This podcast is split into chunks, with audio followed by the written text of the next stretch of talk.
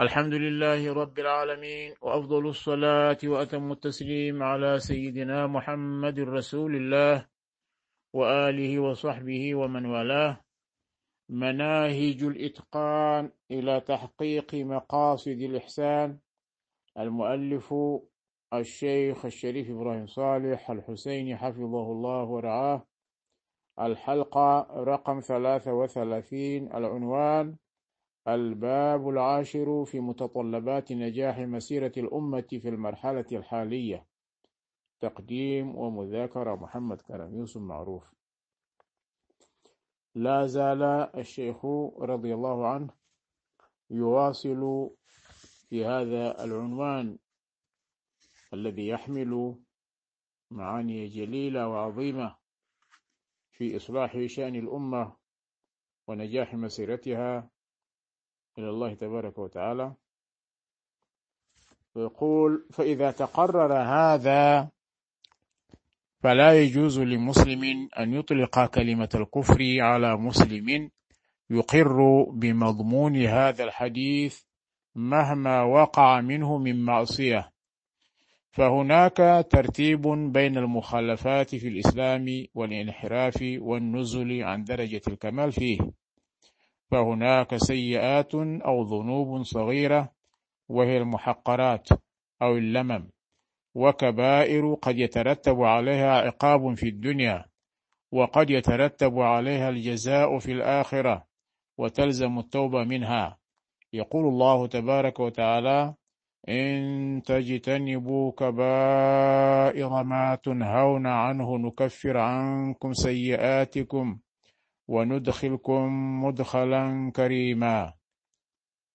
وقال تعالى ولله ما في السماوات وما في الأرض ليجزي الذين أساءوا بما عملوا ويجزي الذين أحسنوا بالحسنى. الذين يجتنبون كبائر الإثم والفواحش إلا اللمم. إن ربك واسع المغفرة.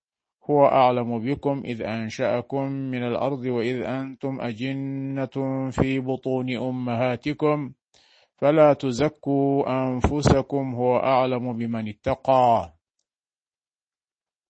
سورة النجم 31 إلى 32 هنا الشيخ يقول فإذا تقرر هذا إذا تقرر هذا بأن ما هو الإسلام وما هو الإيمان وما هو الإحسان تقرر هذا في حديث النبي عليه الصلاة والسلام. الإسلام أن تشهد أن لا إله إلا الله وأن محمد رسول الله إلى آخر الحديث. وكذلك وضح ما هو الإسلام إلى آخره. إذا وضح هذا وتقرر هذا وتميز ما هو المسلم ما هو الكافر آه، فلا يجوز أن يطلق كلمة الكفر على مسلم. لا يجوز لنا أن نقول لمسلم وهو يشهد هذه آه، آه، يشهد أن لا إله إلا الله ويشهد أن محمد رسول الله ويقوم بهذه الشعائر. بعد ذلك تأتي درجات الإيمان لأن الإيمان هي الإيمان هو درجات كما أن الكفر دركات. ولذلك قال الشيخ لا يجوز فلا يجوز لمطلق أن لمسلم أن يطلق كلمة الكفر على مسلم يقر بمضمون هذا الحديث مهما وقع منه من معصية. لماذا؟ لأن هناك ترتيب بين المخالفات في الإسلام والانحراف والنزول عن درجة الكمال. هناك إيمان كامل وإيمان آه، يعني متوسط وإيمان ضعيف وهكذا. يؤخذ يعني كل يضع في مكانه. هذا هو من باب الحكمة وإلا يكون خلط الأوراق. وفي الحديث عن عائشة رضي الله عنها الدواوين ثلاثة فديوان لا يغفر الله منه شيئا وديوان لا يعبأ الله به شيئا وديوان لا يترك الله منه شيئا. فأما الديوان الذي لا يغفر الله منه شيئا فالإشراك بالله. وأما الديوان الذي لا يعبأ الله به شيئا فظلم العبد نفسه فيما بينه وبين ربه من صيام يوم تركه أو صلاة تركها فإن الله يغفر ذلك إن شاء ويتجاوز. وأما الديوان الذي لا يترك الله منه شيئا فمظالم العباد بينهم. القصاص لا محالة. رواه الإمام أحمد في مسنده والحاكم في مستدركه. وهو حديث حسن كما قال الشيخ في تعليقته إذا هذا واضح جدا أن كما قلنا الإيمان درجات والكفر دركات. آه، هناك ذنب لا يغفره الله عز وجل وهو الشرك بالله. قوله تعالى في القرآن الكريم إن الله لا يغفر أن يشرك به ويغفر ما دون ذلك لمن يشاء دون الكفر ودون الشرك هو تحت المشيئة الإلهية. وأما الديوان الذي لا يعبأ الله به شيئا فظلم العبد نفسه فيما بينه وبين ربه من صيام يوم من صوم يوم تركه أو صلاة تركها. فالله عز وجل لا يعبأ بذلك يغفر لمن يشاء ويتجاوز. والديوان الذي لا يترك الله من شيئا مظالم العباد هذا بينهم حتى في التوبة يشترطون يشترط العلماء إذا ذكروا شروط التوبة أن يبرأ من آه، ظلم العباد أو من حقوق العباد أن يرد المظالم أو يستبرئهم وهكذا. إذا هذا هذا هكذا هو الترتيب. رابعا من الأسباب التي يعني آه، لابد أن تتوفر في نجاح مسيرة الأمة الاتفاق على معنى البدع. العلماء لابد أن يتفقوا على معنى البدع أهي ما لم يفعله الشارع أو ما لم يأمر به ولو كان مما يدخل تحت عموم أو جنس أو جنس المشروع أو هي ما نهى عن جنسه مما يناقض ما أمر الشارع به وأذن فيه. وعلى كل فالموضوع أشبعه العلماء دراسة وبحثا ولا يتطلب منا كبير عناء. هذا مهم جدا. الآن الناس يختلفون في معنى البدعة ومنهم من يرى ويصر على أن البدعة هي كل ما لم يفعله النبي صلى الله عليه وسلم. وهذا طبعا قلة هؤلاء قلة قليلة جدا وهم معروفين بهذا. ولكن ال ال هذا هذا الموضوع قتل بحثا كما قال الشيخ رضي الله عنه أشبعه العلماء دراسة وبحثا. حقيقة كتبت حوله بحوث وكتب, ولمن أراد المراجعة.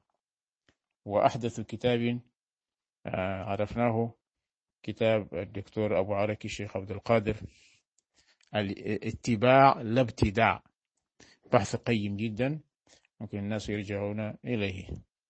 خامسا من الأسباب حصر الكفر والشرك وقصرهما على من اتصف بهما بالفعل. حصر الكفر والشرك وقصرهما على من اتصف بهما بالفعل. لا بد أن يكون الكفر والشرك قاصرا على من اتصف بهما بالفعل. ليس كل من مثلا فعل معصية أو قال آه، كلمة معصية أو كذا يطلق عليه الكفر. هذا الذي تأكيد لما قاله هناك. لأنه إذا تقرر لا يجوز لمسلم أن يطلق كلمة الكفر. إذا لابد من حصر الكفر. ما هو الكفر؟ تعريفه يكون واضح بالتعريف الجامع المانع والشرك كذلك يكون معرف ويكون قاصر على من اتصف على الشخص الذي اتصف بالكفر وفعلا أو الشرك وفعلا يكون لابد من آه، آه، حصر آه، هذين الكلمتين على من اتصف بهما. فاعتبار هاتين الكلمتين من نوع السباب العادي أو الجرح المألوف أمر باطل لأنه عرض هذه الأمة لأضرار بالغة وخطيرة ولا يبعد عن الحقيقة كثيرا إذا قلنا إن الخطأ في استعمال النصوص الشرعية والتلاعب بمعانيها التي وضعت لها شرعا يعتبر سببا من الأسباب الأساسية لما أصاب الأمة من تفرق وتمزق وعداوات وعدوان. حقيقة. يعني هذا هذا الكلام مهم جدا. يعني إطلاق الكفر و والشرك وكذا. هذا هذا هذه مشكلة يعني. هذه يعني سبحان الله هي التي فرقت كانت سببا من أكبر الأسباب التي آه، يعني فرقت الأمة. وهي يعني عرضت الأمة كما قال الشيخ لأضرار بالغة وخطيرة. لا بد كما يقول الشيخ في مراجع أخرى لا بد من احترام النصوص الشرعية ووضعها في مواضيعها وإلا يكون فوضى. نكتفي بهذا إن شاء الله وهو يواصل في الأسباب التي تجمع الأمة وتجعلهم ناجحين في مسيرتهم ونواصل إن شاء الله تعالى.